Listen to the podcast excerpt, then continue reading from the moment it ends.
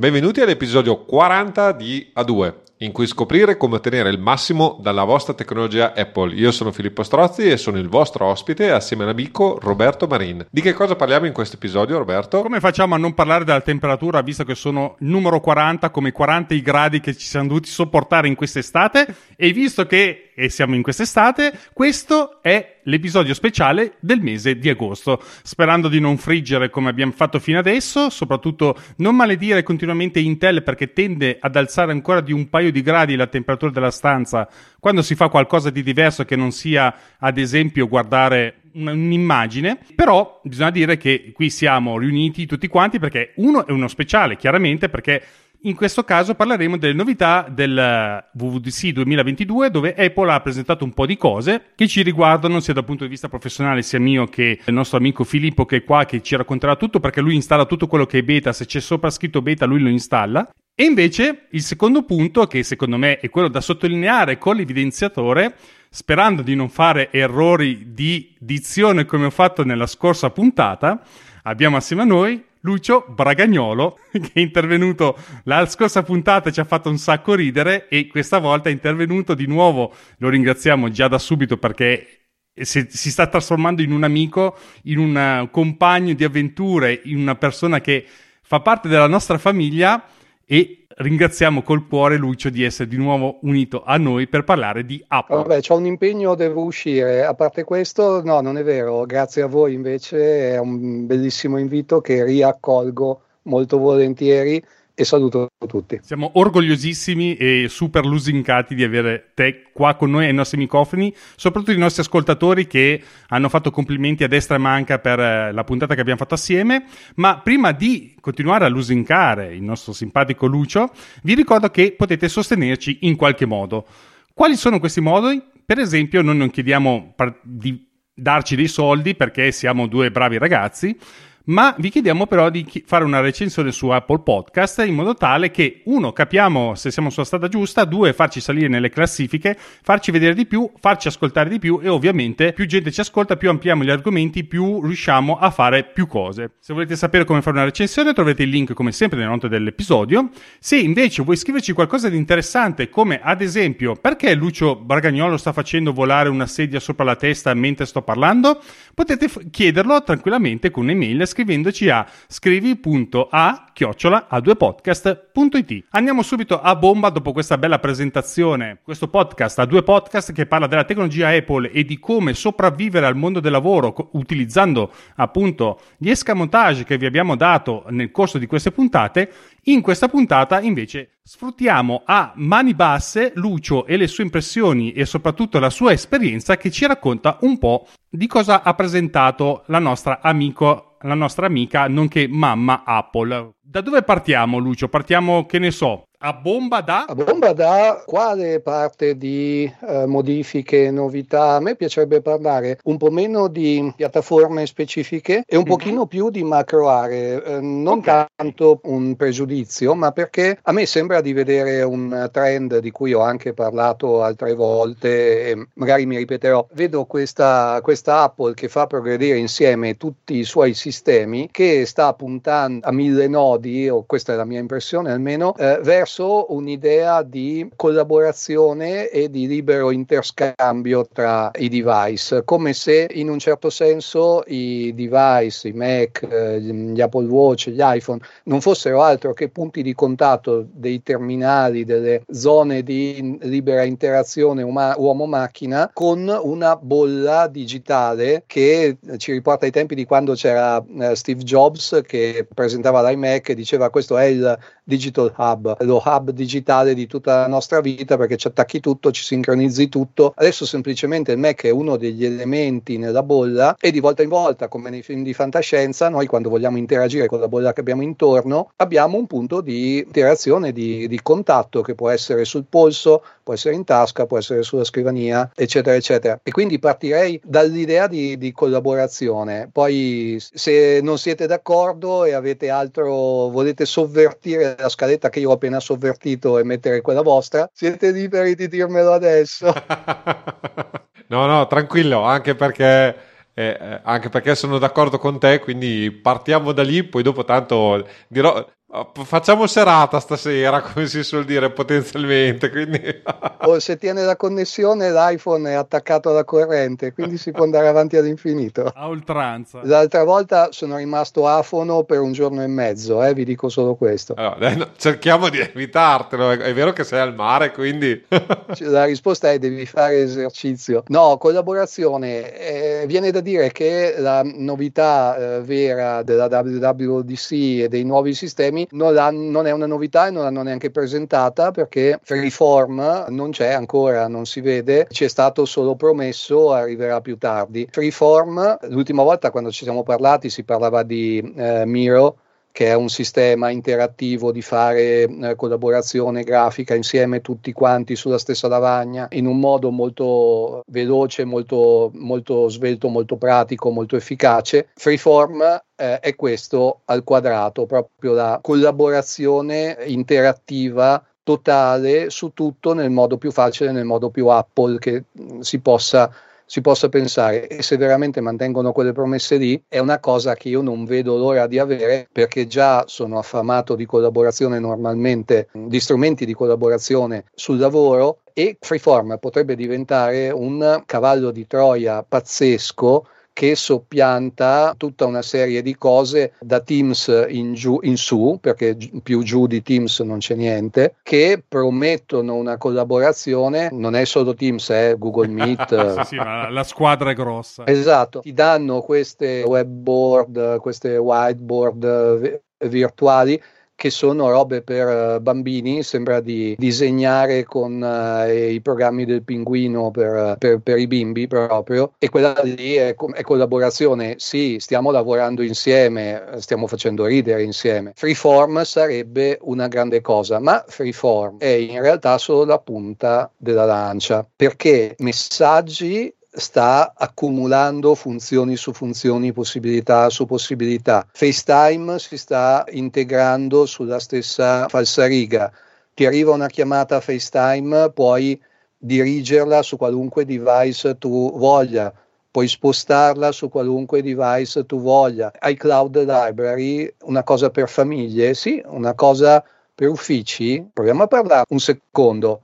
Tutti hanno gli stessi diritti di modifica sulle foto, tutti possono arricchire una raccolta oppure un album oppure editare. Tutto questo sembra che, come si tocca una funzione di Apple, si comincia a inserire, si comincia a vedere una sfera di collaborazione dove comunque, siccome siamo nella rete, quando vuoi fare una cosa, se hai bisogno o voglia o piacere di farla insieme ad altri, finalmente sta per diventare vero. E che cosa fa sempre Apple? Non inventa quasi niente, prende quello che è stato inventato senza pensare all'interfaccia umana, all'interfaccia utente, ci mette un'interfaccia utente, Apple al suo meglio lo fa, it just works, e diventa quello che finalmente tutti aspettavamo e non sapevamo di aspettare. Poi la ricerca di mail diventa smart. Aspetta, fermiamoci. Aspetta, volevo parlare ancora un attimo di Freeform, perché penso che sia davvero interessante dal punto di vista, ad esempio, che io... per lavoro sono abituato a disegnare, avere questa possibilità già solo di non essere più bloccato come in note essenzialmente in un formato vincolato, chiamiamolo così, avere la possibilità di continuare a disegnare, a espandere, nel mio caso è molto interessante, perché ad esempio si parte da un disegno di una pianta, magari al 100 la cominci a disegnare, poi magari inizi a fare un particolare, allora a quel punto finisci il foglio, hai bisogno di spostarti, e questa possibilità che ti permette di usare Freeform, di ampliare il disegno all'infinito, è davvero molto interessante dal punto di vista creativo. Io parlo da architetto perché è il mio lavoro, ma immagino che anche tantissimi designer, tantissimi disegnatori di qualsiasi tipo, perché diventa davvero utile avere la possibilità di ingrandire, di allargarsi, è davvero qualcosa di... E poi soprattutto questa questione della collaborazione, come giustamente ha sottolineato il nostro Lucio, è fondamentale. Adesso faccio un accenno di un'applicazione di cui sono beta tester, non potrei parlarne, ma do un accenno. Vedrete che di questa possibilità che permette Freeform, FaceTime e messaggi, verrà implementata lentamente anche da altre applicazioni per permettere la collaborazione. Credo che abbiano fatto proprio delle API adesso Apple. Infatti. Quindi ovviamente adesso partono con le cose loro, ma teoricamente più avanti ci sarà la possibilità di espandere, diciamo, queste opzioni. Lucio, ti posso fare due domande, non una, due. Nel mio ragionamento, diciamo, su Freeform che ho fatto scrivendone, tra virgolette, secondo te in Italia, in America è un mondo diverso, chiamiamolo così, cioè Apple è altamente penetrata dentro tutto, quindi ha un mercato totalmente diverso da quello italiano. Secondo te, da noi, la collaborazione di Apple, dici che riuscirà a sfondare, tra virgolette, considerato che da noi, credo all'80-90%, i due grossi sono Google e Microsoft per, tra virgolette, collaborare, ecco. Secondo te c'è possibilità o... perché in America, secondo me, ce la faranno, probabilmente, se... Le premesse sono queste, tendo a precisare. Da noi ho dei dubbi, però volevo un confronto, tra virgolette. Allora, in Italia c'è un problema culturale che è immenso, è una cosa spaventosa. Non me ne parlare, guarda. La buona notizia è che avevamo un problema informatico prima di avere un problema culturale, ovvero che se tu avevi una buona funzione, qualcosa di bello, su una piattaforma Apple, tu entravi in azienda ti cacciavano a calci nel sedere. Questa cosa non dico che sia terminata, perché le aziende solo Windows sono tante, impazziscono e via così. Al tempo stesso però vedere dei Mac, manco c'è da dirlo, degli iPhone in azienda non è più diventato così alieno, così strano. Quindi il problema culturale legato alla piattaforma hardware sta scomparendo. Il problema culturale legato al collaborare è incredibile. Sul lavoro io ho in tanti ambienti e in tante situazioni ho esattamente questa sola e unica difficoltà. Le persone non intendono smuoversi dalle tre cose che hanno faticosamente imparato. Primo, secondo, in ufficio le persone in Italia spesso hanno paura l'una dell'altra reciprocamente. Allora nella azienda, poi l'Italia è grande, le aziende sono tante, i contesti sono infiniti, non è sempre così, però nell'azienda di Fantozzi che esiste c'è ancora, anche se il villaggio scriveva 50 anni fa le avventure di Fantozzi.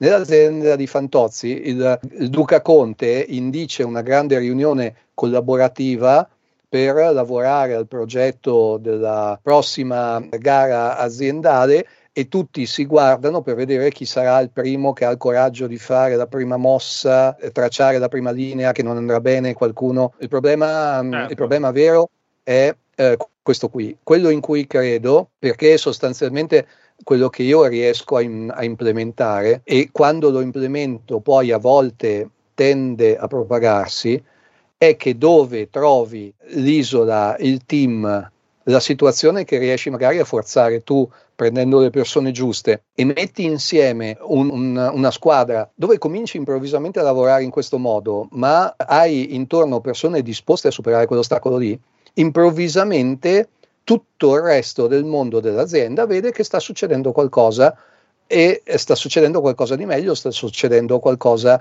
di più produttivo.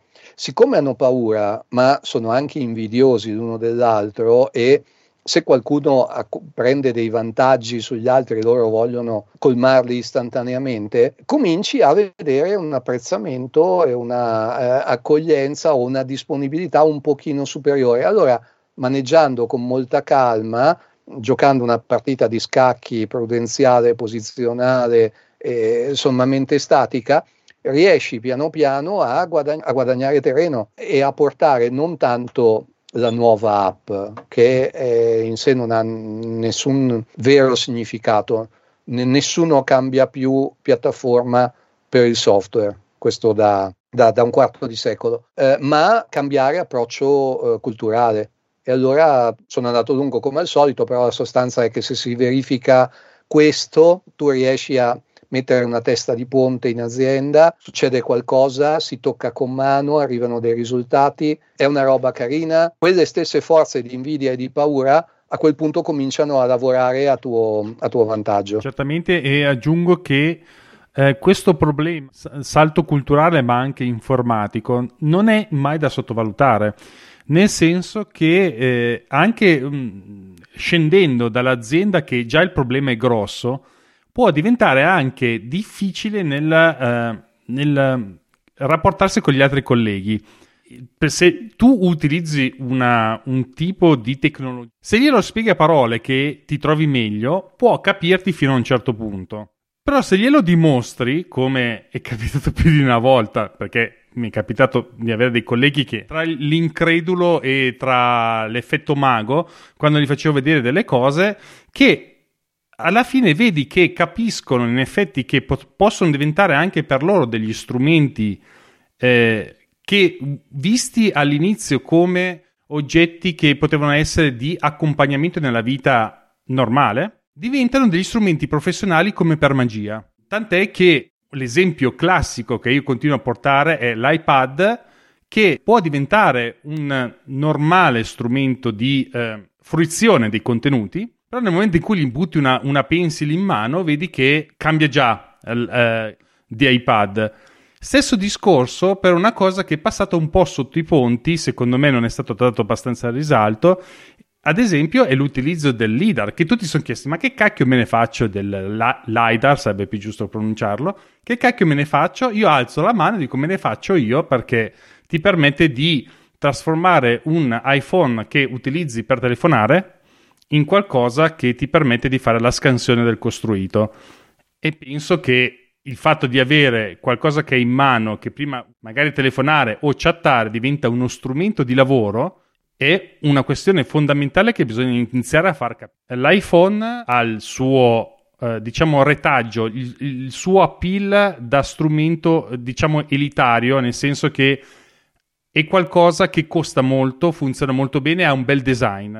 Però far capire che questo design comunque tu lo puoi sfruttare per il tuo lavoro, secondo me è molto interessante, perché ho visto anche dei miei colleghi che cambiano proprio l'approccio verso Apple, vedono un altro punto di vista che prima non vedevano, perché spesso, come cade, è sommerso dal marketing, no? Nel senso, chiaramente il marketing tende a farti volere qualcosa perché punta sulle cose di più uso comune, e c'è un aspetto invece che è quello professionale che spesso sfugge, ho notato, all'interno della non dico della presentazione di Apple, perché avranno i loro piani, però anche nel permettere alle altre persone di utilizzare questi strumenti. Nel canale Snapper di Telegram, che del mio podcast, per esempio, si è presentata una persona che è un autorizzato Apple, e spiegava appunto che è difficile far capire agli architetti, in questo caso perché è entrato appunto perché lavora con professionisti di questo tipo, far capire che c'è qualcosa al di là di Windows, che sembra incredibile, ma siamo nel 2022, siamo ancora ancorati a qualcosa che ci tiene giù in qualche modo, perché l'abbiamo detto più di una volta, puoi usare Apple, puoi usare Windows, a me personalmente non me ne frega niente, basta che per te sia lo strumento che ti permette di essere più produttivo. Ma fare questa scelta, perché lo utilizzano tutti, o perlomeno è il più utilizzato, a me fa abbastanza ridere. E io penso che questo tipo di mentalità errata entra anche nelle aziende, penso. Adesso chiedo a te, Lucio, che hai un po' più di esperienza sotto questo punto di vista. No, beh, semplicemente il mondo è pieno di gente che usa Windows perché gli hanno dato un computer e c'era Windows. Non ha la minima nozione del fatto che esista un altro sistema operativo, né che esista il sistema operativo. Per loro Windows è il modo in cui funzionano i computer. Cioè non vai neanche a parlargli di un'alternativa. È come parlare di un'alternativa al motore a scoppio, sbagliato perché c'è il diesel, c'è l'elettrico, ma il motore è il motore, quello è il motore, non c'è nient'altro. Ma parlavo ieri di questo articolo, questo blogger che si poneva l'interrogativo: ma com'è che da quando è arrivato Apple Silicon le recensioni sui siti che si dicono agnostici, imparziali, che si occupano di tutto, le recensioni dei PC, le recensioni dei portatili, non prendono più in considerazione i modelli Apple Silicon, mentre quando i Mac erano Intel tranquillamente venivano recensiti insieme ai PC Intel quando andava bene di pari categoria, e lui si poneva degli interrogativi su questo, e una delle risposte possibili che si dava era: le persone pensano che per essere un computer, per essere un PC, debba avere dentro un processore Intel, altrimenti non è un computer. Deve avere dentro Windows perché sei cresciuto con Windows, deve avere dentro un Intel perché sei cresciuto con Intel, e non si va oltre. Ricorderete Douglas Adams, quello che ha scritto la guida all'universo per autostoppisti, no, si chiama in un altro modo, ma fa niente. Abbiate pazienza. Guida galattica per gli autostoppisti. Oh, ecco, grazie. La guida galattica, è vero? E lui diceva, adesso parafraso molto perché non me lo ricordo testuale, ma diceva: quando hai 20 anni tutto ti sembra un progresso dovuto, e anzi perché non è arrivato prima. Poi ci sono dei passaggi, e quando passi i 35 tutto quello che viene creato dopo quel momento lì è una creazione del demonio da contrastare, distruggere, a cui opporsi con tutte le proprie forze, perché proprio si chiude il cervello, si tira giù la saracinesca e non si va più oltre, pensando che il mondo si sia fermato nel momento in cui si è fermato il tuo sviluppo cerebrale. Non è così, ecco. Sì, no, certo. Tra l'altro stavo pensando, mentre parlavi del mondo Windows, io porto sempre questo esempio perché per me è, come si può dire, la bandiera per quanto riguarda sia del sistema scolastico sia di quanto gli studenti ragionano in un modo diverso. Mia figlia non ha un computer, ha un iPad da quando ha iniziato ad approcciare all'informatica, tra virgolette. Quando ha iniziato a fare informatica in classe, dopo 2 lezioni è venuta da me e mi ha detto: papà, a me i computer non piacciono perché sono troppo difficili da usare. E io qua ho detto: ok, hai ragione, questi ti insegnano l'informatica su un computer Windows, Paint, Word, non è questa l'informatica, non è più questa l'informatica. Bisogna, come dico anche nel mio settore, bisogna iniziare a cambiare marcia, dare e essere a passo con i tempi, anzi delle volte bisogna anche essere più avanti, bisogna anche essere un po' precursori, perché io non me ne capacito di questa cosa, che in ambienti in cui si insegna l'informatica dalle basi, mi chiedo perché partire dal computer, ma perché?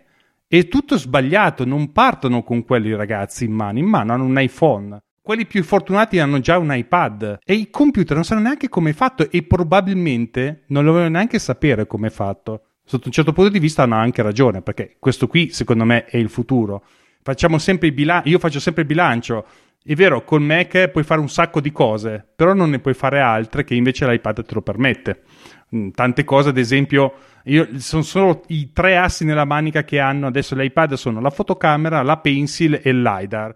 Questo non ce l'ha il Mac, puoi fargli fare tutt'altro, ma queste cose non le può fare, e molto probabilmente l'iPad potrà fare le cose che farà il Mac in futuro. Perché si tratta essenzialmente, alla fine, se vogliamo essere proprio cattivi, di programmi. Si tratta di quello, e l'hardware del Mac tutto sommato è limitato. Il computer non esiste, come hai detto tu, non esiste più, esiste la rete, esiste il mondo digitale, tutto quello che tu hai bisogno è un oggetto che faccia da interfaccia per permetterti di andare nel mondo digitale a reperire le informazioni che ti servono e usarle, trasformarle come ti servono.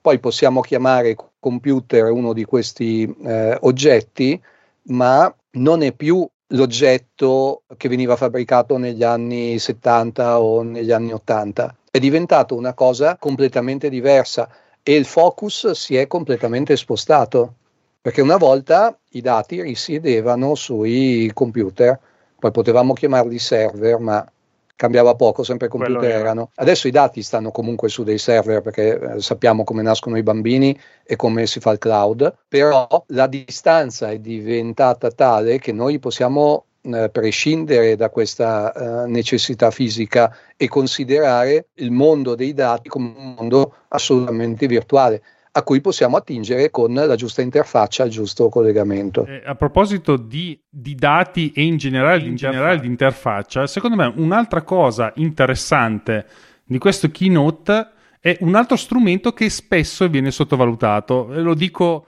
con rammarico perché l'ho scoperto anch'io tardi, ma quando l'ho scoperto, ragazzi miei, ci sono andato giù pesante, nel senso, sto parlando della dettatura. La dettatura è qualcosa che vi può salvare ore intere di lavoro.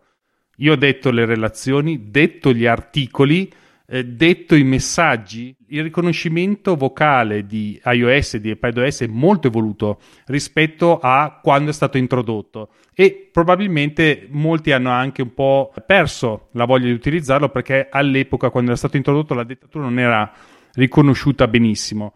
Io vi dico che attualmente sfrutto tantissimo la dettatura. Un esempio banale, che è quello: mentre vado in auto io ho detto qualcosa su note, e questo qui è un testo che io ho già fatto, che mi permette di guadagnare tempo. Sto guidando e sto facendo un altro processo. E oppure, come giustamente mi fa vedere Lucio, il simpatico Apple Watch, che aiuta tantissimo. Ecco, per esempio, l'Apple Watch sotto questo punto di vista non lo sfrutto ancora benissimo, e anche questo mi spiace, perché lo vedo ancora tanto come un orologio avanzato, ma quello di Siri non riesco mai a metterlo a fuoco, che c'è e lì che mi aspetta, devo solo attivarlo, perché io tendenzialmente ho fatto così. Beh, in macchina è comodissimo mandare messaggi con l'Apple Watch, soprattutto se stai guidando ma c'è Apple CarPlay.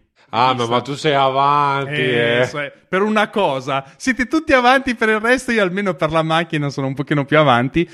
Difatti, sotto questo punto di vista perde un po' di funzionalità, ma è altrettanto vero che quando non avevo l'auto a cui si poteva collegare Apple CarPlay, c'è da dire che l'Apple Watch, ad esempio, era una super grandissima figata anche per le direzioni da seguire. Tu hai la mappa su un polso e in colpo d'occhio vedi dove stai andando, hai la cartina lì, te lo fa vedere. Certo, non ti fa vedere tutto quanto, ma ti fa vedere il punto in cui devi andare, o le indicazioni o la mappa. E per me quello era davvero fondamentale, perché non avevo, o mi tenevo il cellulare così in mano, o lo appoggiavo, se ce l'avevo, sul cruscotto, oppure l'alternativa era lasciare giù il cellulare e usare Apple Watch, che è anche quella è una grandissima cosa sotto il mio l'alternativa vera è comprarti il porta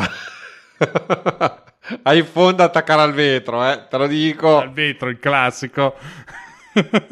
Te lo dico perché io ero un detrattore della dettatura e me l'ha insegnata Apple Watch, perché vivendo di scrittura, io scrivo e il mio cervello funziona bene mentre scrivo. Se provo a dettare non funziona altrettanto bene, poi devo fare un casino di editing e poi ci metto più tempo di quello che ci metterei scrivendo. Ma quando si tratta di mandare i messaggi, di comunicare, di sbrigare una cosa veloce in fretta, di comporre una frase semplice, un pensiero veloce, Apple Watch è lì che mi dice: detta, stupido, sono qui apposta che ti aspetto. Quando poi mi trovo nel centro della città che non conosco e devo andare nel posto che non so, invece che tirare fuori l'iPhone, a me è capitato di tirare fuori l'iPad a Venezia, un cretino che ha attraversato Venezia con l'iPad in mano per trovare la strada per arrivare in un posto, che poi l'iPad mi ha portato davanti a un ponte chiuso. Ero esattamente dove dovevo essere, c'erano solo 5 metri di mare in mezzo, nessun problema. Stavo a nuotare. Esatto, ma l'iPad non era ancora tanto impermeabile. Adesso vai con l'Apple Watch, che è discreto, non ti fa passare per un turista deficiente o per una vittima sacrificale se il posto non è simpatico. Dai un'occhiata discreta, ricevi un input tattile se devi girare, è meraviglioso. Tra l'altro ne approfitto, visto che stiamo parlando di dettatura vocale, perché una delle grosse novità di iOS 16 e iPadOS 16 è la possibilità. Io ho fatto un breve test, apro e chiudo una parentesi, io sia sul vecchio MacBook Pro 16 pollici caricato su un hard disk esterno, macOS Ventura, la nuova beta del sistema operativo di macOS, e invece l'agnello sacrificale, che è il mio iPad Pro, ormai anziano, però non riesce a fare tutto quello che potrebbe fare un M1, ma sulla dettatura funziona. E quindi la cosa molto interessante è che Apple negli ultimi 2 anni ha fatto 2 cose veramente belle. Uno, che puoi dettare senza avere internet, e quindi di fatto on device, che è una cosa che nessun altro fa. E 2, adesso riesci a dettare nel contempo, interagire col testo, che è un'altra cosa effettivamente che ti cambia la vita, perché lì veramente devo dirti la verità, anch'io come Lucio, ma secondo me è perché è un approccio professionale diverso, cioè sei abituato a scrivere davanti alla tastiera, quindi parlare il tuo pensiero è più difficile, almeno per me. Sono più abituato a digitare ormai il testo che narrarlo, chiamiamolo così, e ti cambia proprio la vita, cioè devi pensare alla frase all'inizio e avere la frase completa, anche perché poi la dettatura vocale richiede comunque una frase di senso compiuto, perché giustamente gli algoritmi interni poi sono legati alle parole vicino l'una all'altra per poi riconoscerle e così via. Però devo dire la verità, dare e contemporaneamente poter manipolare questo testo che cresce è un'esperienza strana, perché io ho fatto qualche test positivo, però effettivamente proprio un cambio di paradigma notevole. Ma devo dire la verità, anche tra l'altro senza avere internet, che veramente è poter dettare il testo ovunque a quel punto lì, è una cosa molto molto interessante, e secondo me appunto è passata anche abbastanza in scivolata nel keynote, ma per alcune categorie diciamo sicuramente è una di quelle funzioni che possono cambiare la vita. E devo dire la verità, ormai la gestione dei messaggi, il vero problema è che Siri ogni tanto impazzisce dal mio punto di vista, quindi ogni tanto ha i suoi momenti di debacle, ma quando è in piena forma veramente riesce a fare cose che e diventa veramente una comodità notevole, perché appunto non avendo CarPlay per esempio, tutta la parte di quando guido arriva un messaggio e voglio rispondere o voglio scrivere un messaggio mentre sto guidando, è ovvio che lo strumento più comodo diventa poi veramente, invece l'Apple Watch ti permette di interagire facilmente e soprattutto con i contatti che mia moglie e così via, devo dire solo il nome e automaticamente lui fa tutto, cioè in strada dove devo andare la cosa ed è una certezza, è raro che non c'entri il bersaglio, come si suol dire. Poi ogni tanto fa degli strafalcioni incredibili, ma questo fa parte del gioco. Mi permetto di aggiungere che una cosa che sulla dettatura, se funziona bene, cambierà molto le cose, è che è stata inserita la generazione automatica della punteggiatura, e che io aspetto di vedere la versione definitiva. Se quella funziona e lui capisce anche il 90% delle volte quando ci vuole la virgola, quando ci vuole il punto, la dettatura diventa anche già ancora più comoda di quello che è ora. Ecco, anche un'altra cosa è sì, non si blocca in automatico, cioè la vera differenza è che su iPhone e iPad avevi comunque anche un tempo limitato di dettare, quindi dovevi essere veramente molto efficace, ecco. Adesso invece proprio puoi interagire, puoi riprendere, è proprio un'esperienza diversa, mettiamola. Io vivo questa esperienza sull'Apple Watch quando dico "Ehi Siri, messaggio per Ciccio", e devo digitarlo in un fiato perché sennò lui bastardo a un certo punto taglia e prende metà del messaggio che volevo mandare. Sì, sai quando stai pensando l'ultima cosa e no, è già andato. Esatto, ha un time out micidiale. Il vero salto totale sarà quando avremo Siri offline, che secondo me ci vuole ancora un attimo, ma lì poi Siri non impazzisce più, o quantomeno impazzisce 1/10 delle volte. Speriamo che arrivi presto. Infatti lo speriamo un bene o male tutti quanti. Intanto che colgo la palla al balzo per salutare gli amici in chat, Mariano Di Benedetto e Daniele Borghi, che appunto Daniele ci apporta una sua esperienza in azienda dove ci racconta che in effetti cambia il workflow in azienda perché è ancora basato su un desktop portatile, senza considerare che si tende a rimanere nella propria comfort zone all'interno delle aziende. In più ha aggiunto una cosa che secondo me è davvero interessante, lui fa un lavoro tipo di disegnatore meccanico essenzialmente, se ho detto bene, adesso Daniele mi correggerà se sbaglio, è un designer dell'ambiente meccanico, combatte in azienda perché si tende ancora adesso nel 2022 a stampare qualsiasi cosa e non utilizzare ad esempio tablet, iPad, con la possibilità di editare PDF, che sarebbe tra l'altro anche più veloce e molto probabilmente pure più preciso tra l'altro che della carta, perché appunto essendo vettoriale, molto probabilmente essendo anche un disegno vettoriale, c'è la possibilità di zoomare di più e si può scrivere bene o male quello che si vuole, e l'altra cosa è che ce l'hai subito in digitale e non devi ritornare indietro, portare dalla carta al digitale, avanti e indietro, fare un po' come un ping pong infinito tra due aspetti fondamentali della progettazione. Questo sicuramente è un aspetto da sottolineare per quanto riguarda appunto il fatto che ci chiediamo spesso perché le grandi, diciamo, aziende non cambiano mentalità. Uno di questi problemi è questo, ma io direi di scivolare tranquillamente invece in una cosa che io non ho focalizzato molto bene perché in quel momento non ero molto lucido, nel senso strano. Che il caldo cominciava a farsi sentire o forse probabilmente stavo di nuovo maledicendo per l'ennesima volta Intel perché era stato presentato appena in quel momento l'M2. Comunque volevo fare un attimo il focus con voi su Passkey, di che si tratta e di come potrebbe essere utilizzato anche in azienda, perché penso che anche lì ci siano delle economie di scala bene o male per tutti quanti gli utenti. Allora, Passkey è il futuro, chiamiamolo così, nel senso che attualmente di fatto è una bella idea, ma secondo me con poca sostanza perché deve essere implementata. L'idea è che invece di avere la password avremo delle chiavi asimmetriche, cioè quello che di fatto è come la firma digitale come idea, cioè c'è una chiave pubblica e una chiave privata. On device hai la chiave privata che ti permette ovviamente di sbloccare, tra virgolette, la chiave pubblica, e a questo punto, tra l'altro, condividendo le chiavi pubbliche si può dialogare tranquillamente. È ovvio che in questo sistema, diciamo, c'è un punto fondamentale di attrito che deve essere implementato da chi, non so, vuoi andare sul sito Pinco Pallino, deve avere implementato tutto il sistema del passkey sostanzialmente.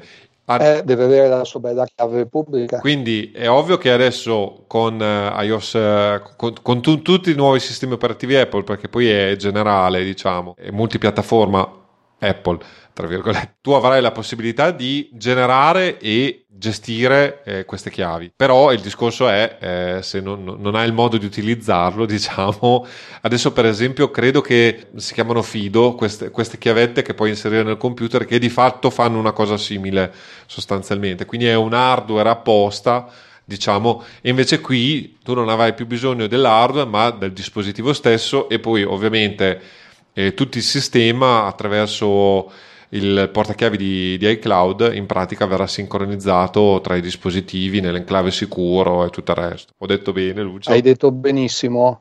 Sai che abbiamo parlato prima del problema culturale. In azienda c'è una ennesima figura che non abbiamo ancora descritto, ed è quella della persona che programmaticamente non sa fare quello che gli viene detto di fare. E quando tu gli dirai di gestirsi un sistema come questo, come prima reazione ti dirà ma io non lo so fare, alla prima occasione dirà ma mi sono dimenticato, mentre in questo momento nel bene o nel male nessuno può lamentarsi di aver dimenticato la password, o meglio lo può fare, però è soggetto alla riprovazione sociale dell'ambiente che lo circonda. Il problema sarà anche qui e intanto far capire che è una situazione più sicura e poi superare la barriera di questa cosa non l'ho imparata, quindi siccome mi sono laureato nel 65 so tutto quello che devo sapere sul mio lavoro. Tra l'altro l'altra problematica, cioè, che non è stata ancora risolta, io sto cercando di convincere la gente a utilizzare un gestore di password, cioè non ho le pretese di tutto questo sistema, devo convincere la gente che un programma di gestione delle password forse è meglio del taccuino, delle note sicure di Apple, perché ho dei colleghi che utilizzano le note sicure per salvare le password. A me basterebbe già che non imponessero la rotazione periodica della password senza nessun motivo, senza nessun senso e senza nessuna ragione, e già sarebbe qualcosa. Sì, perché utilizzate anche voi il metodo Pinco Pallino 01, poi il mese dopo Pinco Pallino 02 e avanti così per tutti i mesi, immagino, perché a un certo punto dice ragazzi, no, ma alla fine ci sono quelli che si stufano e appunto fanno Cippalippa 01 e se sono furbi fanno Cippalippa gennaio, Cippalippa febbraio. Già è molto, già è moltissimo. Tanto. È già tanto. Tutte queste cose fanno parte di giganteschi problemi culturali, ovviamente poi giocano a favore di chi riesce, ha la possibilità e ha la volontà di approvarli, perché comunque se il tuo computer è più sicuro, capiterà che arriverà il temibile ransomware e tu non lo prenderai, invece gli altri computer sì, allora succederanno già delle cose. Come la licenza delle entrate proprio oggi. Hai preso ransomware? Non so se siete al corrente, ma pare che sia stata hackerata. E l'ADA abbia perso 78 gigabyte di dati dei contribuenti italiani, sia stata hackerata, abbia beccato un ransomware, insomma... Un po' di casino, si sono chiamati tra l'agenzia delle ADA e l'SOJ, che sono le stesse persone, che poi alla fine fa parte della stessa immensa ditta, che ha detto, ma io veramente adesso chiedo a SOJ dice io non ne so nulla, ha detto ragazzi miei, però se è vero quello che si è visto, i 78 gigabyte sono spariti e vediamo come andrà a risolversi. Tutto questo perché appunto dicevi i sistemi non sono intrinsecamente sicuri. Ma c'è un altro aspetto che purtroppo è quello da considerare, come dicono sempre, il problema non è il computer, ma è quello che sta tra il computer e la sedia, no? Come si dice. E qual è la cosa migliore per riuscire a sfruttare la vulnerabilità delle persone? È l'utilizzo delle mail, secondo me, che quello lì è veramente un portone aperto verso questo tipo di problematiche. E mi ricollego a questo punto all'utilizzo delle mail, che è stato modernizzato finalmente un po', aggiungiamo tutti tra parentesi, perché insomma mail è il mio client di posta preferito. Semplice, chiaro, quello che deve fare lo fa e io ho tutto sotto controllo, non ho bisogno di particolari cose, tant'è che questa modernizzazione l'ho sentita poco, se non per quelle piccole particolarità che possono essere, ad esempio, quello di programmare l'invio, che può diventare utile in certe situazioni. Nel mio caso tendo già di mio a dire ok ragazzi, non mi preparo neanche le mail alla sera, te la scrivo alle 10 perché te la mando alle 10:30 o quel range, non mi metto neanche a prepararla prima perché non voglio neanche pensarci, e quindi ho proprio questo regola personale e di avere appunto degli orari ben precisi per mandare le mail e leggere le mail, quindi l'ho sentita sì utile ma non fondamentale dal mio punto di vista, però mi rendo conto che in molti situazioni le novità che sono state introdotte sono state richieste a gran voce. In ogni caso, piccolo inciso per chi ci sta seguendo in diretta, Filippo, che è praticamente il master of streaming di A2 Podcast, ha avuto un problemino di tipo elettrico, è caduta la linea, conseguentemente è caduto anche la connessione. Esatto, c'è stato il blackout per 10 minuti, credo, a questo punto.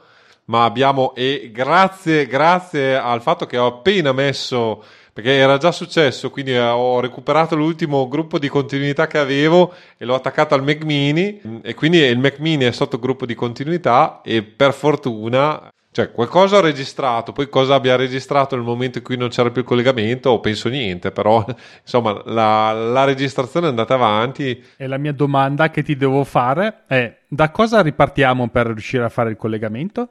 Io ho una proposta, siccome Roberto prima parlava di mail e parlavamo un po' delle aggiunte a mail e lui raccontava di come gli piacesse un uso abbastanza basico, abbastanza semplice di mail rispetto a un uso molto sofisticato, molto articolato, io ho l'aneddoto inedito che non mi fa sembrare un anziano perché non l'ho mai raccontato a nessuno a proposito dell'uso della mail. Sentiamolo. Se volete...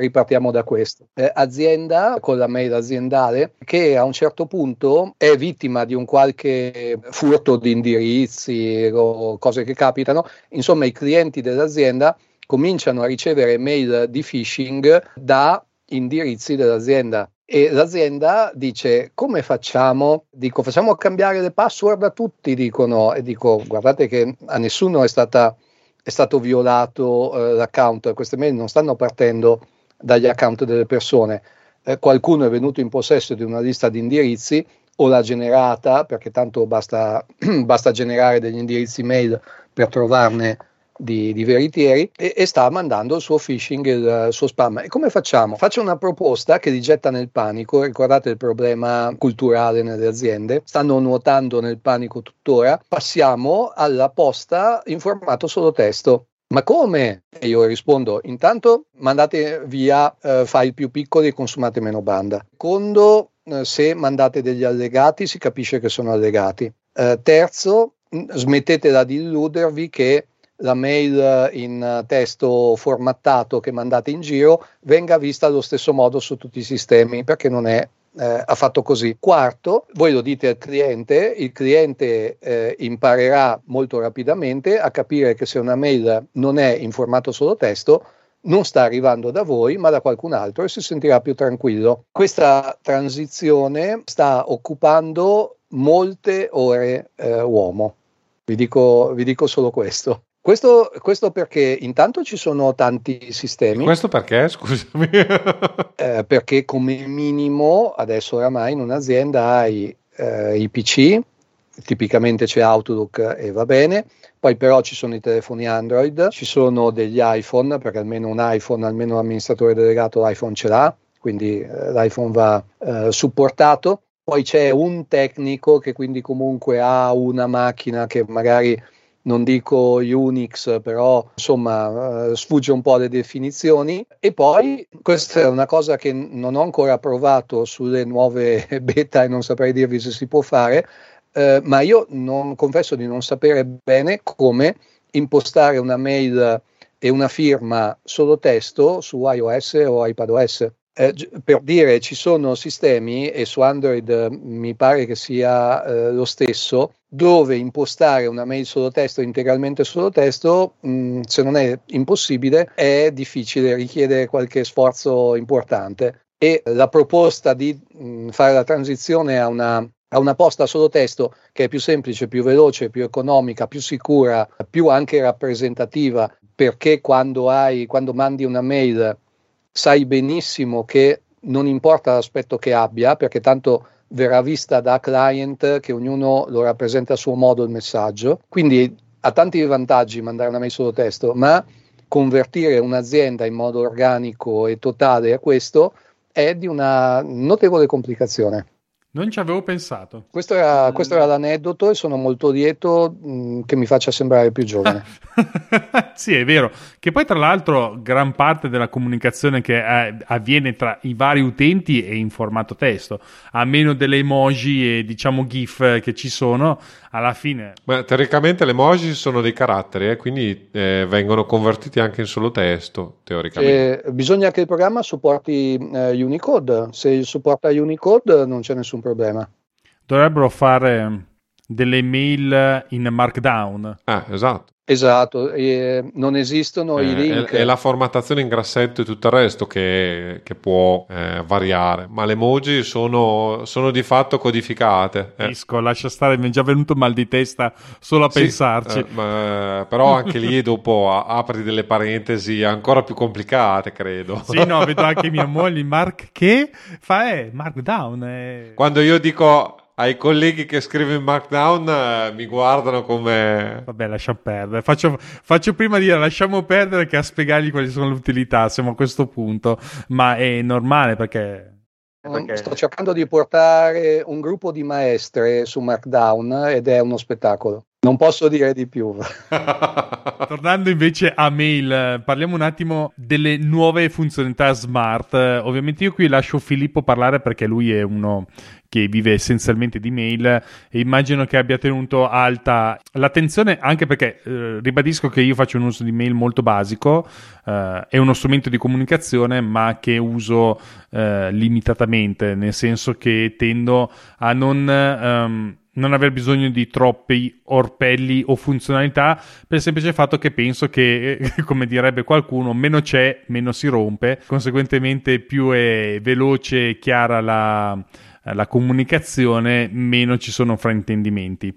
Filippo, tu delle novità che ci sono state, qual è la parte che ti è piaciuta di più e che ti è interessato? Allora, tu considera che comunque Mail, tra virgolette, è uno dei programmi più chiamiamoli così, obsoleti di Apple, nel senso che non è che ci abbiano lavorato molto negli ultimi anni. Client di posta di tutti i sistemi operativi Apple, e con questa, con iOS 16 e macOS Ventura hanno un po' svecchiato, tra virgolette, e implementato alcune funzioni che ormai qualsiasi client di posta elettronica ha. La parte forse più interessante, ma è una di quelle che io non considero interessanti dal mio punto di vista, sono le ricerche smart, cioè abitualmente l'email diventa, anzi la casella di posta elettronica diventa il refugium peccatorum di tutte le ricerche, di tutto quello che è lo scibile umano e così via. Quindi si va alla ricerca di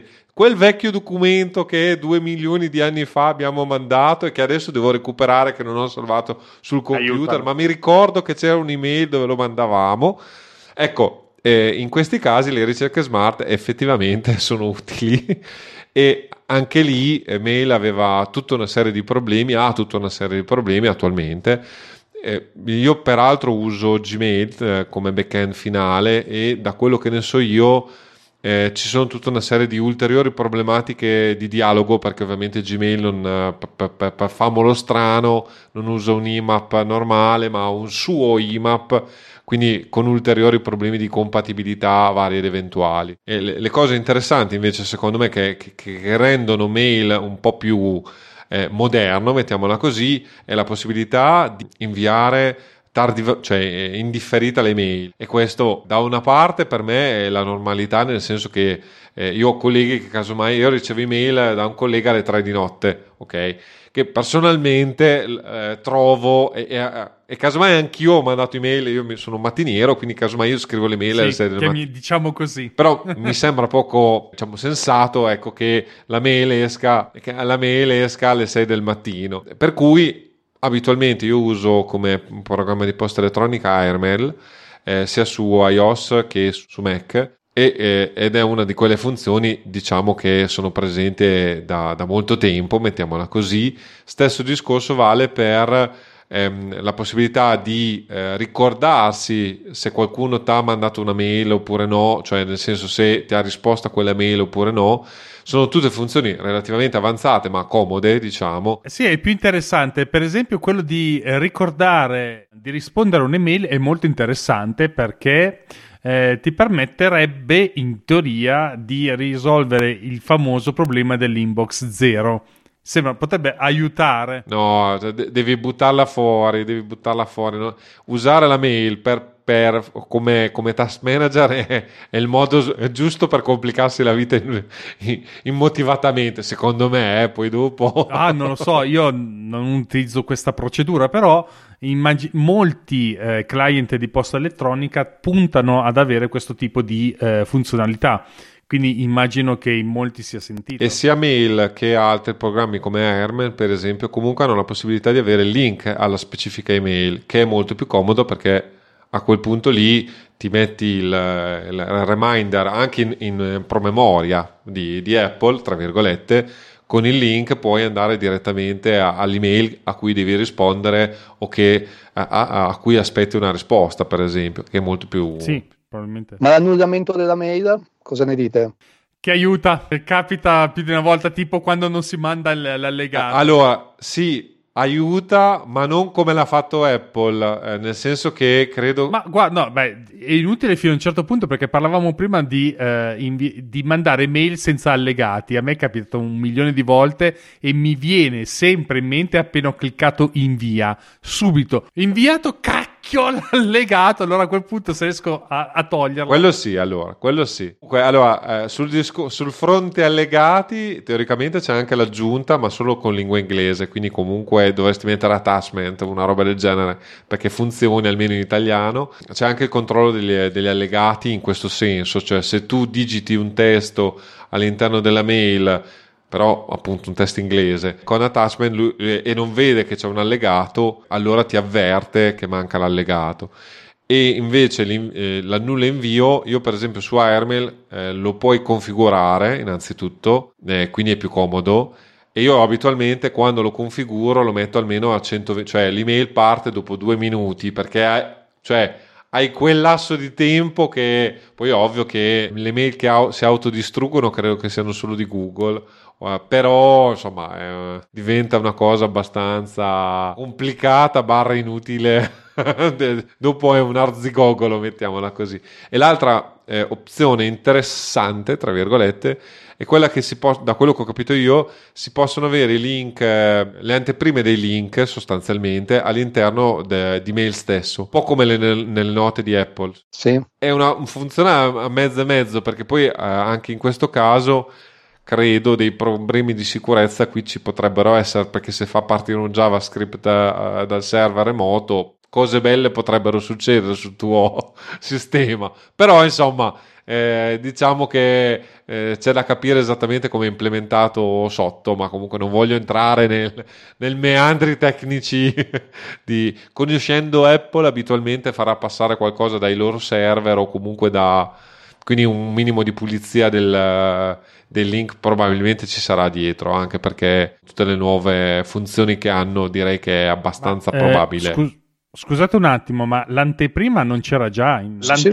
Sto provando adesso. L'anteprima degli allegati, non del link. No, dei link sì, c'è. Cioè, se tu vai sul link, che è adesso non la fa vedere.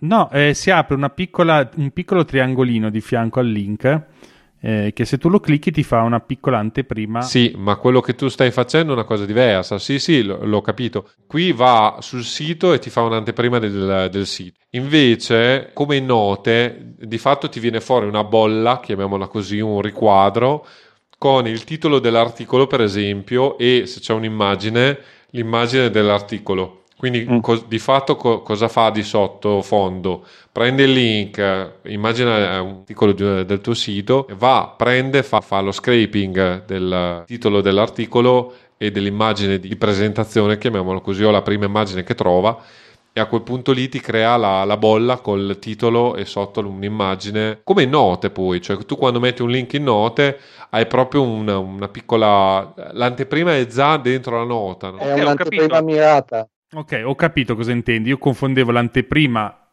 del link che vedo io con quello che potrebbe essere il link in versione anteprima che inserisce all'interno delle note, per intenderci. È un piccolo quadratino con appunto l'immagine e il titolo, come diceva Filippo, e io ho confuso completamente le cose. Ok, chiaro, adesso è molto più chiaro. In commento di Filippo, cose che dicevo prima a Roberto, non so se sono finite in registrazione. Presumibilmente no, a questo punto.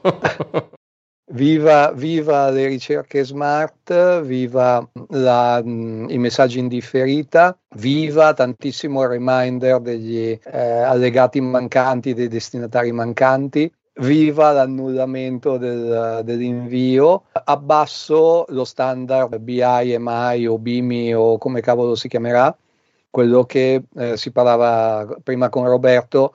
Si preoccupa di mostrare i loghi delle aziende quando ci sono di mezzo mail aziendali. No, è fondamentale. Questo ti fa entrare in una quota di mercato enorme. Lo so, però a me io sono un po' come Roberto qua, mi piace la mail ancora cruda, quella dura e pura, senza condimento. Esatto. No, la mia firma tra virgolette è solo un file di testo, cioè solo del testo praticamente. Tra l'altro mi allaccio un attimo a mail mentre ne stavamo parlando, che Daniele ha fatto una domanda in chiede conferma del fatto che con la nuova versione di mail non si possono più installare plugin. Io francamente non ho mai installato plugin a mail da un po'. C'è una nuova piattaforma di plugin, di estensioni per la precisione, non credo che siano plugin.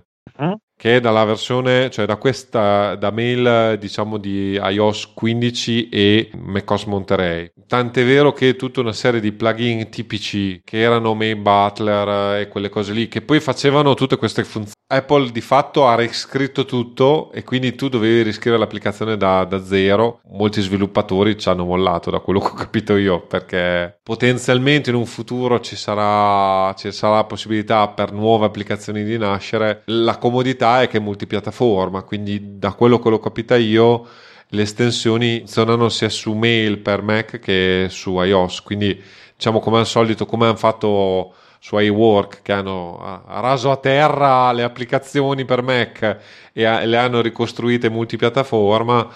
Anche qui credo che abbiano fatto un'operazione del genere, e credo anche che Mail sia stata riprogettata anche probabilmente in sottofondo, perché le due piattaforme stanno riprendendo, si stanno rincorrendo, e le funzioni adesso sono paritetiche, cioè quello che c'è da una parte c'è dall'altra, si armonizzano. Esatto, bravissimo. A proposito di armonizzare, una interessante novità potrebbe essere la libreria foto condivisa. Ovviamente Filippo ha aggiunto finalmente, e adesso ovviamente ti chiedo come mai finalmente l'attendevi con così tanta, diciamo, ansia. Non so tu, io sono in questa situazione. Ho la moglie che mi chiede: mi mandi via messaggio la foto che hai fatto a nostro figlio in quell'evento? Ho preso il cellulare perché fa le foto più belle. Ho presente. I suoceri chiedono quel video che hai fatto tu. Ma non c'era già la libreria condivisa? Allora, puoi avere l'album condiviso. Ecco, l'album condiviso, ma non la libreria condivisa. E anche qui la libreria condivisa è per chi sta sotto lo account iCloud, cioè l'account famiglia iCloud.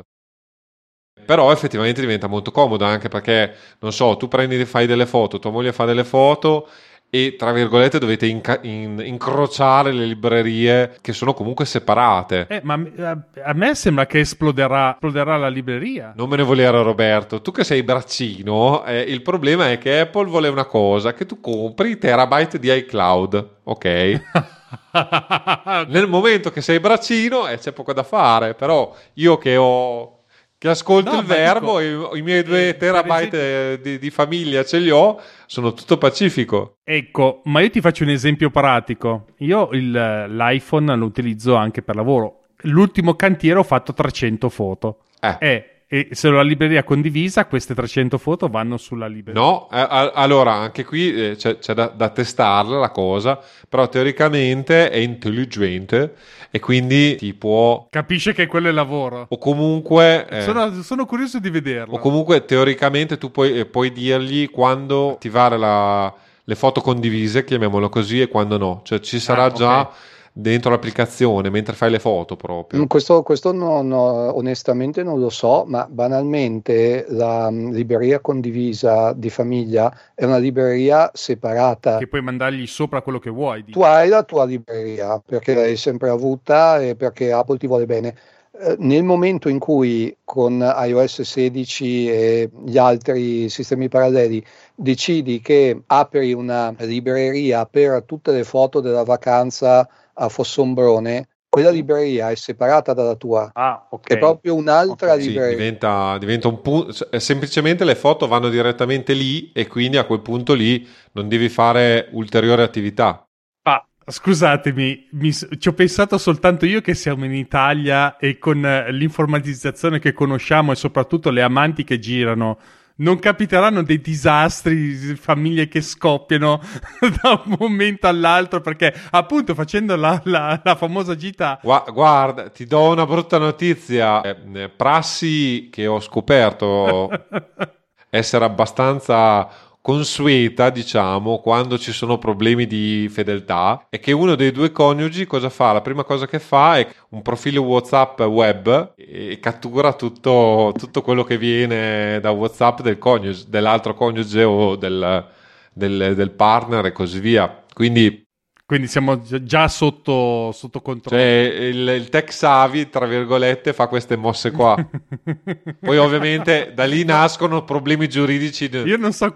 Voi che siete farfalloni ve la spassate, ma io non voglio saperlo. Io che sono fatto uomo tutto d'un pezzo, eccetera, eccetera, vi dico che intanto la libreria condivisa ha gli strumenti per selezionare in anticipo le foto e poi per esempio indicare le persone che devono finire dentro la libreria condivisa, oppure le date, oppure altri criteri. La seconda cosa che riguarda marginalmente la libreria dei cloud, ma tantissimo gli amanti e gli infedeli, è che gli album nascosti dal prossimo sistema sono chiusi e cifrati per default. Mi ricordo questa particolarità, adesso mi è venuta in mente. Ti salvi. Però aggiungo un'altra cosa che mi ha fatto venire in mente mentre parlavi, che avevo visto uno sketch comico dove questa ragazza raccontava di come capire se l'altra metà stava tradendo in qualche modo, senza ricorrere all'informatica, no? Dice, voi non avete bisogno di controllare il cellulare del partner, perché basta vedere il comportamento. Perché noi maschi come siamo fatti, soprattutto dalla parte dei maschi e delle donne questo è difficilmente applicabile, però per noi maschi è molto semplice beccarci in flagrante, perché se non abbiamo l'amante, il cellulare lo lasciamo in qualsiasi parte della casa a disposizione, aperto, acceso, senza blocco, chi se ne frega. Quando vedi un cambiamento del tipo che il cellulare ce l'hai sempre in tasca, il PIN è cambiato, non lo perdi più da nessuna parte, vuol dire che molto probabilmente il maschio della coppia è molto probabilmente ha un amante, ha qualcosa da nascondere. Una cosa di cui vado molto fiero è che le mie figlie hanno il passcode dei miei apparecchi e lo usano regolarmente, ma non ne abusano.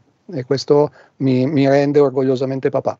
La stessa cosa per tutti i dispositivi della famiglia, tutti sanno tutto, puoi mettere il codice che vuoi, però ovviamente devi comunicarlo in modo tale che tutti siamo liberi di accedere a qualsiasi cosa in qualsiasi frangente, perché ovviamente è giusto che io dia fiducia ai miei figli dandogli la possibilità di utilizzare il mio cellulare, ma d'altra parte voglio che loro si fidino di me, che non vado a usare il loro cellulare per controllarli, ma che nel caso in cui ci sia bisogno per qualsiasi modo io posso accedere tranquillamente senza chiedere niente a nessuno. È una forma di libertà ed è anch'io sono molto contento di questa prassi, perché vedo che non è più come la nostra generazione, che forse era più abituata a mantenere una certa forma di controllo sotto questo punto di vista, nel senso dello strumento informatico, la propria ce l'ho io, lo uso io, è mio, ci metto io le mie cose, non accedere.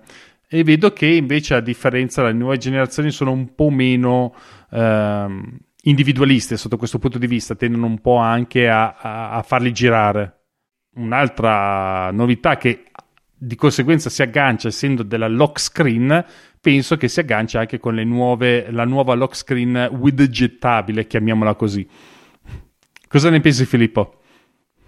Allora, ti devo dire la verità, io su Full Immersion lo sto usando poco, cioè nel senso, a parte due cose. Infatti la differenza tra me e te, difatti era quello che ero curioso di sapere la tua opinione. No, no, l'unica beta che non ho installata è quella sull'iPhone, quindi perché lì, devo dire la verità, ero a tanto così dal farlo, devo dire la verità, ma poi mi hanno detto, ho sentito che solitamente le applicazioni delle banche, quindi quelle per accedere poi con l'OTP alle banche, hanno dei problemi, e lì mi dava molto più da fare che la tentazione di fare altre cose, quindi l'unica cosa che non ho fatto è l'iPhone. Devo dire la verità, attualmente su iPad per esempio la Full Immersion la uso per editing dei podcast prevalentemente, cioè per passare da una modalità all'altra, diciamo, e per far scattare automaticamente dei timer di tracciamento del tempo. Dovrei lavorarci un po' di più, ma devo dire la verità, non, bene o male se lavoro, e quindi non mi pongo il problema, cioè ho un approccio diverso, ecco, mettiamola così.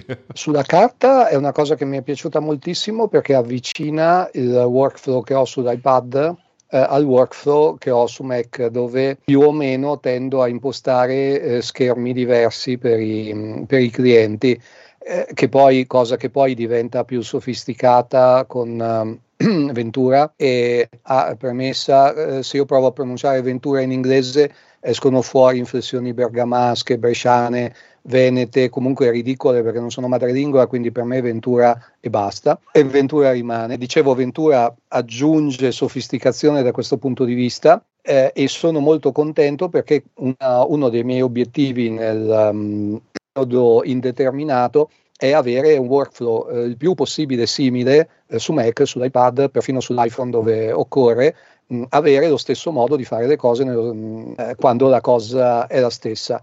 Ho la sensazione, sto ancora un po' provando e smanettando, ho la sensazione che mi rimanga un problema che mio non è della funzione, e che è legato al fatto che io sono un libero professionista e ho più clienti.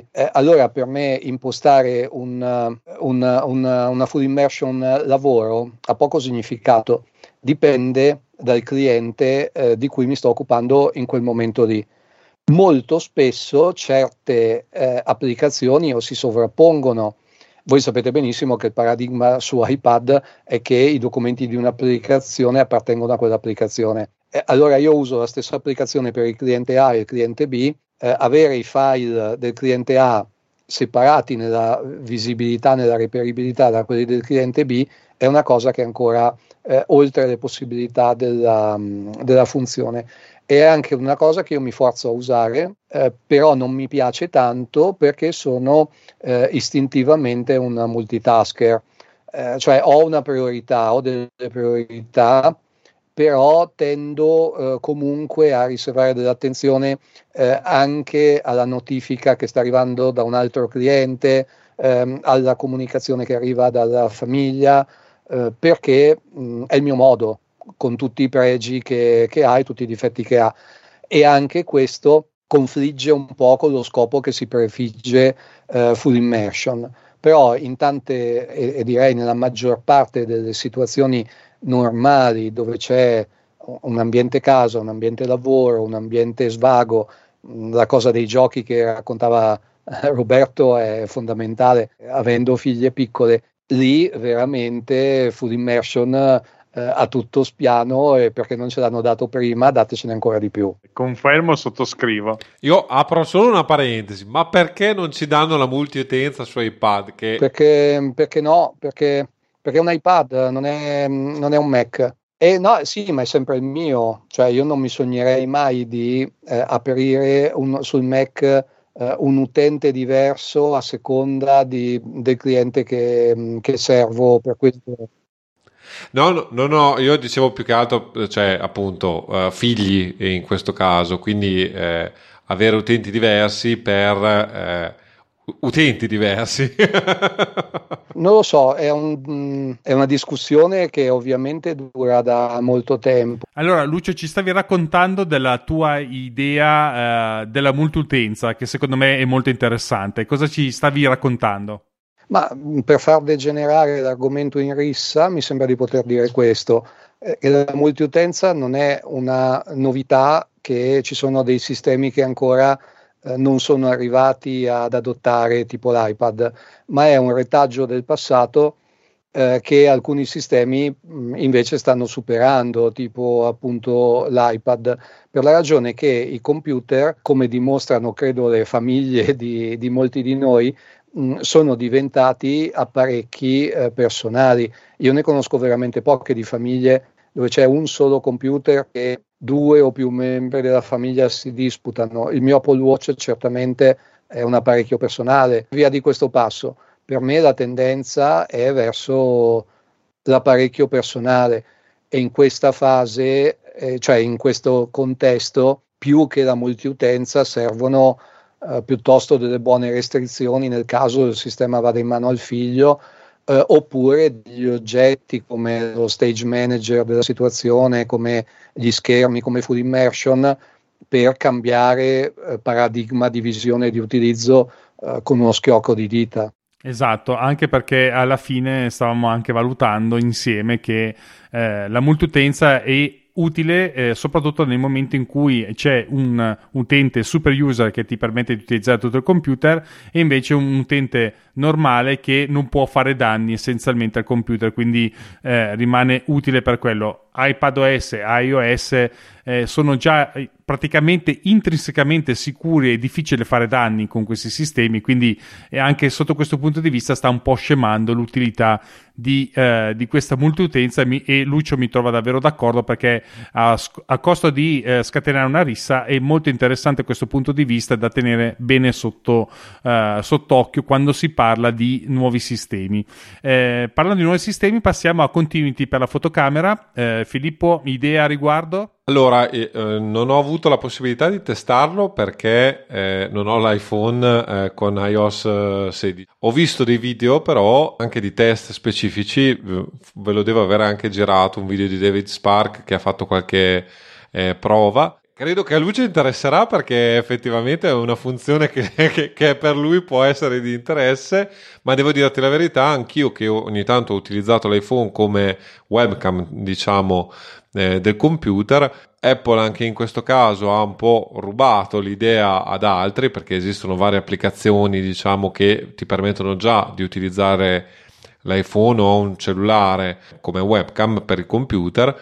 E qui alcune cose interessanti ci sono, perché ovviamente può gestire in profondità ovviamente i dispositivi, ti dà da una parte tutte le funzioni, per esempio l'iPhone 13 Pro ha tutta la funzione sfocata, diciamo, direttamente nella webcam, quindi l'iPhone di fatto ti fa le riprese già modificando, quindi scontornando l'immagine e così via.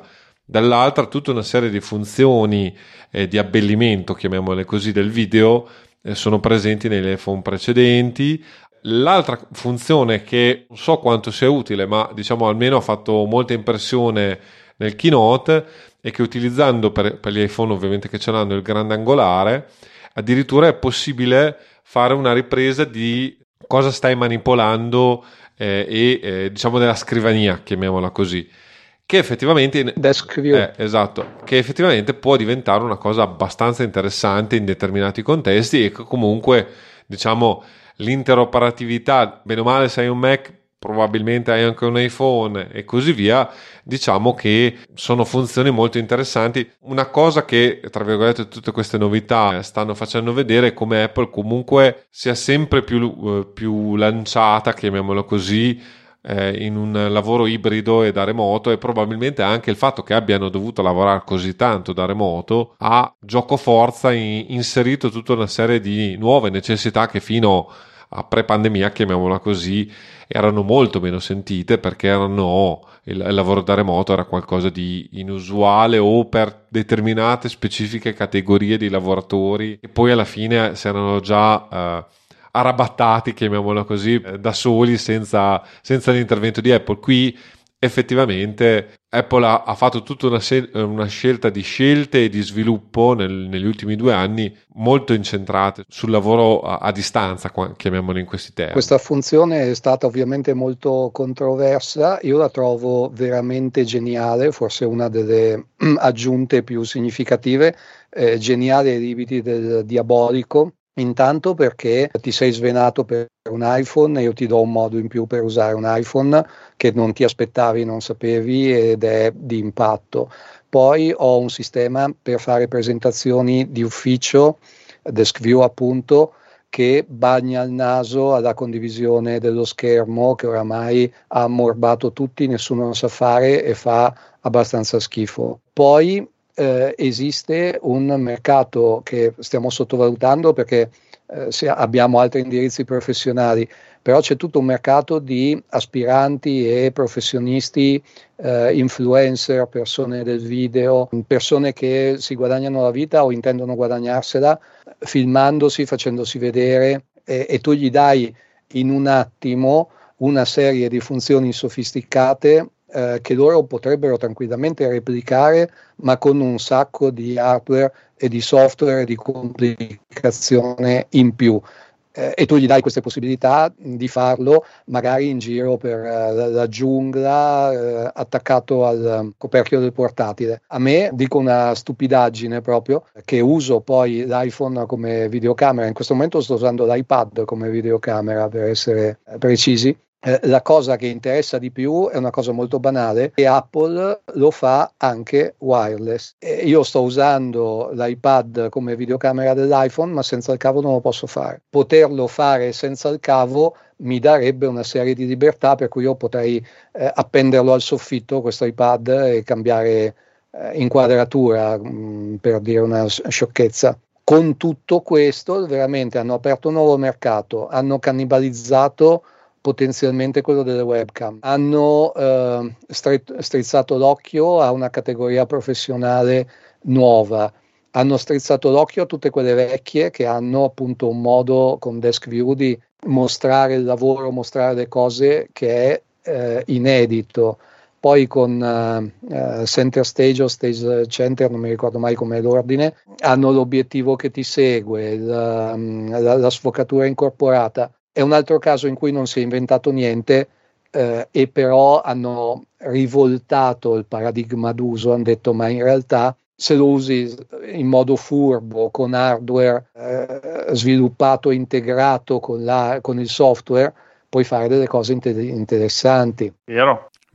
Esempio è una di quelle cose che a me hanno colto subito, perché ho detto cacchio, potrei fare anche questo senza appunto sobbarcarmi tutta l'attrezzatura che mi servirebbe, perché è tanto facile vederlo l'inquadratura dall'alto sulla perfetta verticale di quello che stai facendo, però devi cominciare a ragionare del fatto che sicuramente c'è un'impalcatura che ti tiene quello che ti sta facendo l'inquadratura in modo zenitale rispetto al tavolo, e io francamente, per quello che faccio io, di comprarmi tutta l'impalcatura per mettere una camera o qualsiasi tipo di dispositivo che mi permette di riprendere quello che sto facendo sul tavolo, me lo risparmio anche e me lo evito. Invece anche per me, che non sono un vero e proprio influencer, non è quello il mio obiettivo, può diventare interessante per far vedere anche quello che faccio. Ad esempio, la prima cosa che mi viene in mente è su come si disegna su iPad, per esempio.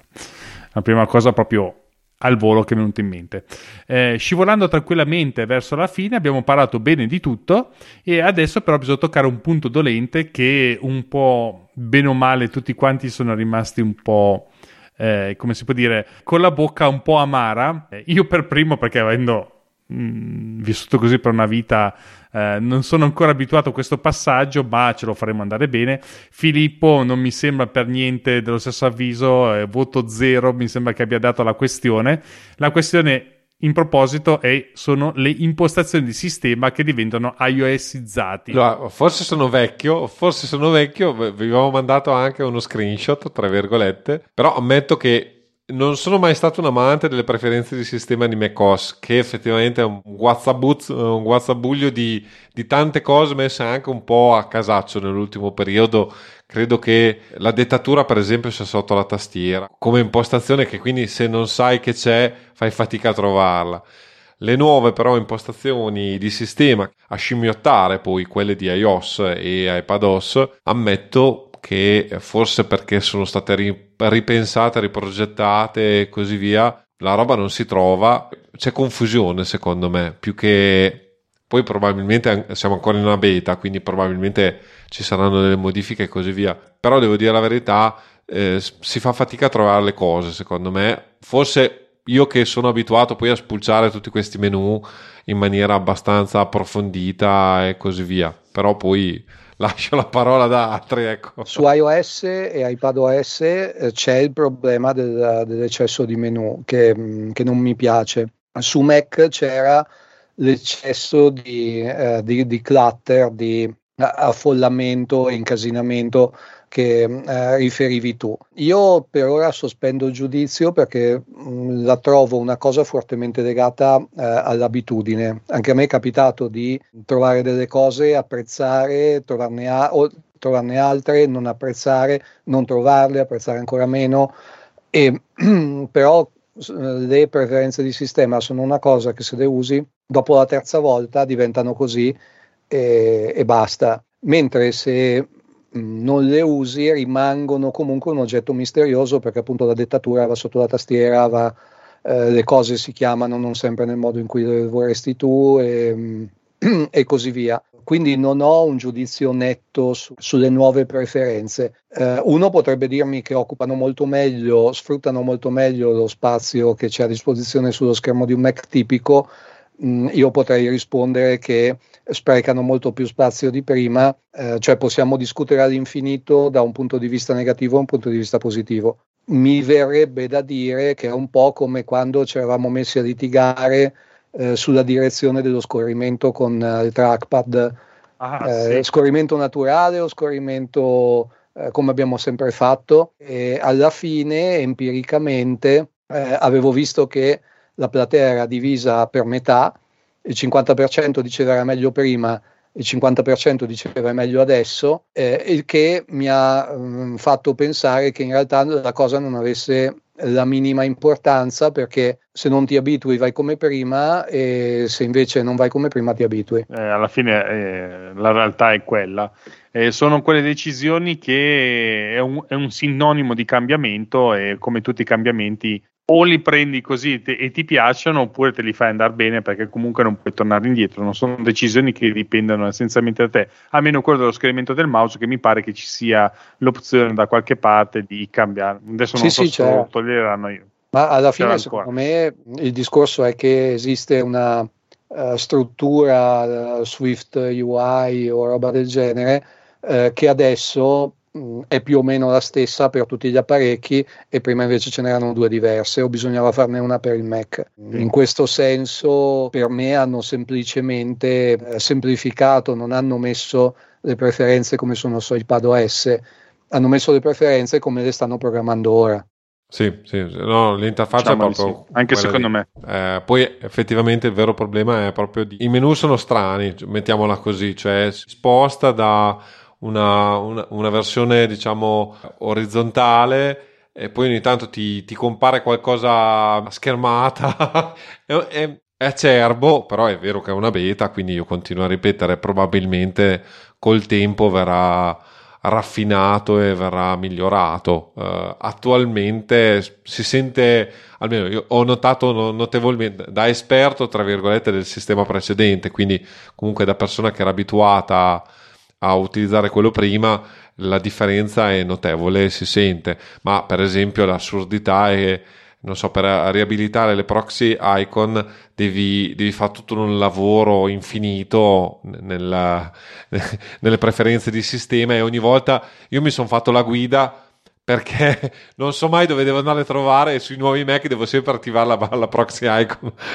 Quindi, perché non ci vivo, davvero vecchio o davvero anziano nel Mac a questo punto, non lo so, però sono quelle cose che utilizzo spesso, e quindi dover fare invece il click e aspettare che venga fuori l'icona per me è fastidioso a dei livelli inenarrabili. Però capisco che tantissimi non sanno neanche che cos'è la proxy icon, e quindi dicono vabbè, che roba è. Si quindi diceva prima del fatto che Apple lavora per un pubblico che è consumer, e che è sempre più consumer, quindi certe strutture che noi diamo per scontate in realtà sono degli oggetti misteriosissimi, che se spariscono semplicemente tolgono di mezzo un problema a miliardi di persone. Esatto, sicuramente, esatto. E aggiungo un'altra cosa, visto che stiamo scivolando verso la fine della puntata e stavamo parlando di vecchi, bisogna parlare di Claros. Il cane mucca. Il camucca. Chi è che lo racconta? Lo racconto io, lo racconta Filippo, lo racconta Roberto. Io, perché sono vecchio. Sì. Quando Mac ha cominciato a stampare, perché una volta non c'erano le stampanti, o c'erano ma facevano ridere, il software non era in grado di rappresentare l'anteprima di stampa con la forma reale del documento, e faceva vedere un foglio di carta con sopra l'icona in pixel bitmap disegnata a quadratini di un cane mucca che aveva il manto pezzato, la faccia di un cane, però le zampe di una mucca o viceversa, insomma mischiava i tratti del cane e della mucca. A un certo punto questo cane sul foglio, a seconda di come era impostata l'anteprima di stampa, faceva vedere mediante l'orientamento del cane che la stampa era in orizzontale, oppure era in verticale, oppure era invertita, oppure era bianco su nero invece che nero su bianco. E il cane mucca cambiava rotazione, inversione, riflessione, colori a seconda di come erano le impostazioni di stampa. Poi il cane mucca ha ricevuto il suo verso ufficiale, che era MUF. Questo non lo sapevo. Certamente. Esisteva ed esiste ancora, se si va a cercare da qualche parte, una nota tecnica che spiega le caratteristiche del cane mucca. Ha ricevuto un nome, Clarus, ed è stato venerato per lunghi anni, finché a un certo punto non è sparito sostanzialmente dalla documentazione e dalle cose che pubblicava Apple. Ora finalmente è tornato, disegnato orribilmente in vettoriale, per chi lo ha visto negli splendori dell'epoca passata. Non serve assolutamente a a nulla sul piano pratico per quella che è oggi la stampa, però è come un easter egg che Apple ha abbandonato da un po', ma ogni tanto qualcosa salta fuori. È tornato il cane mucca che ha tipo quasi 40 anni di vita. Assolutamente, molto interessante questo aneddoto, io non vedo l'ora di vederlo perché voglio usarlo da qualche parte, sicuramente lo metterò da qualche parte in qualche progetto tipo easter egg all'interno delle tavole, io metto lì, mi sa che in pochi capiranno, ma quelli che capiranno avranno un grande rispetto per me, sicuramente. Invece dal punto di vista del Linux, cosa ci racconti come chicche, Filippo? Chiedo a te perché ovviamente sei tu quello più sul pezzo su Linux. No, diciamo che sono un amante sto diventando un amante delle macchine virtuali, e uno dei limiti grossi dei nuovi chip Apple, quindi M1, M2 e quelli che verranno, è che non hanno la possibilità, almeno fino a poco tempo fa, avevi bisogno di tutta una serie di sistemi o di un software apposta per virtualizzare, e virtualizzare solo ovviamente per chip ARM. Adesso una cosa che effettivamente diventa molto comoda è virtualizzare o macOS stesso, quindi avere per esempio la possibilità di creare una macchina virtuale della beta e utilizzare la macchina virtuale della beta sul tuo computer, diciamo, funzionante e stabile, mettiamola in questi termini, o addirittura per gli sviluppatori avere un sistema Linux per fare tutte le varie cose, per avere lo sviluppo web e altro. Io, il mio piccolo, ho tutto un sistema alternativo, cioè un sistema di gestione di macchine virtuali per giocare appunto con queste macchine, che ti permette anche di imparare poi l'utilizzo di questi strumenti, come macOS Ventura, nella sostanza attraverso un piccolo programma, in pratica utilizzando Swift è possibile creare rapidamente delle macchine virtuali sui chip M1 e a seguire. L'altra cosa che ho scoperto, e qui lascio il link nelle note dell'episodio perché è una cosa ancora più particolare, è che c'è chi è riuscito a ottimizzare queste macchine virtuali con Rosetta, quindi riuscendo a far girare anche applicazioni per Intel, chiamiamole così, o comunque x86, su M1, ma utilizzando il layer di conversione di Rosetta, come fa macOS, diciamo, per le sue applicazioni native. Per cui effettivamente questa è una nota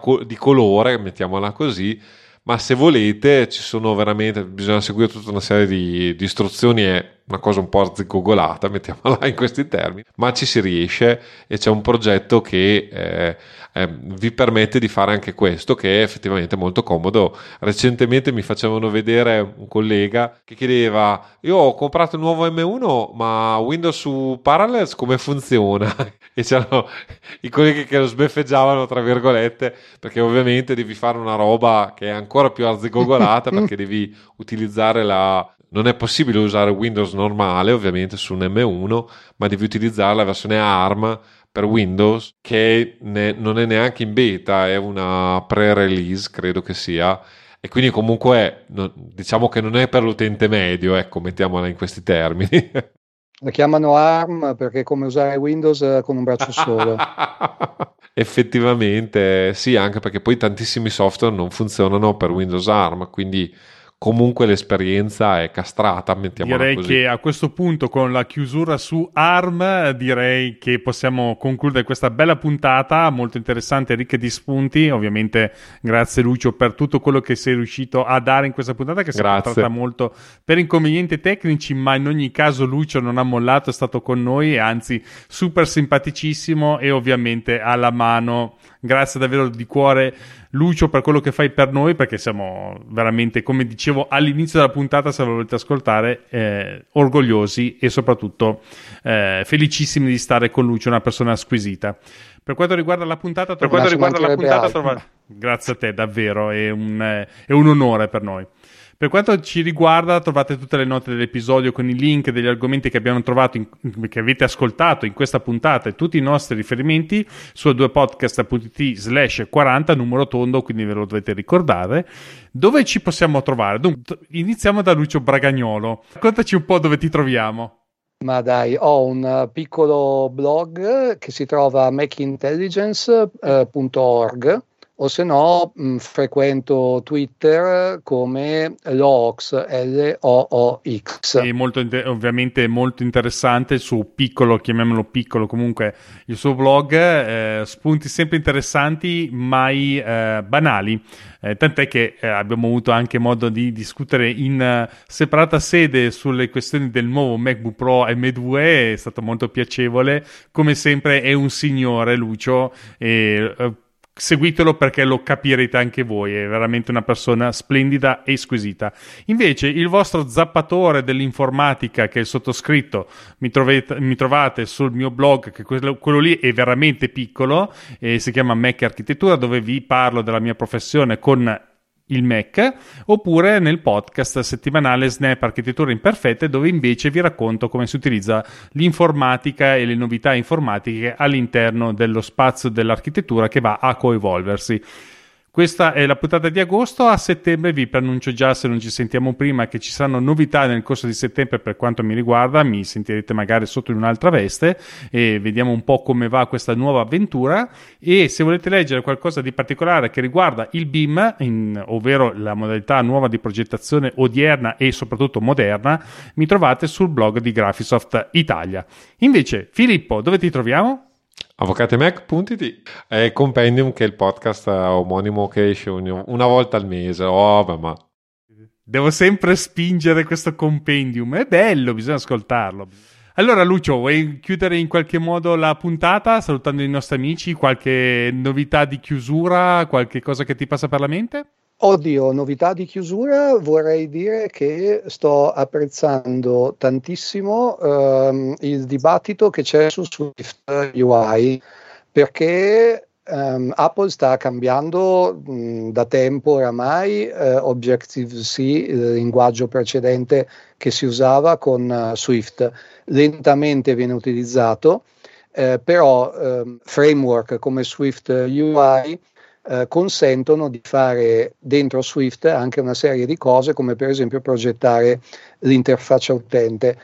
Swift UI, quando se ne è cominciato a parlare, era in termini diciamo benevoli, moderati, un cesso, e con tanto input da parte di tanti sviluppatori, a volte anche arrabbiati, sta diventando invece qualcosa che contribuirà molto a far andare avanti la piattaforma lato software, perché avendo una tavoletta, un computer da tasca, un computer da polso, un computer da scrivania, i portatili, i Pro, eccetera, eccetera, riuscire a uniformare non l'interfaccia, non il sistema operativo, ma lo stile di programmazione, diventerà sempre più una cosa di cui noi non ci accorgiamo minimamente al nostro livello di utenza, ma che disegna un sacco di progressi e di possibilità che si aprono per il molto futuro. Interessante, ottimo. Io qua molto da programmatore, ma sicuramente ne vedremo delle belle anche dalla parte dell'utente, secondo me. Visto che abbiamo cominciato, alla fine stiamo parlando di WWDC, insomma. Questo è quello che c'è sotto il cofano e dobbiamo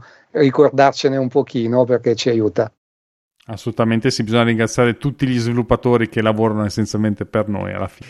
Bene, direi che con queste note di chiusura possiamo andare in conclusione. Un saluto a tutti quanti, passate delle buone vacanze e ci sentiamo a settembre con la nuova stagione di A2 Podcast, sempre più interessante di tutti gli altri podcast. Grazie Lucio. Grazie Lucio. Ciao a tutti, grazie a voi. Ciao.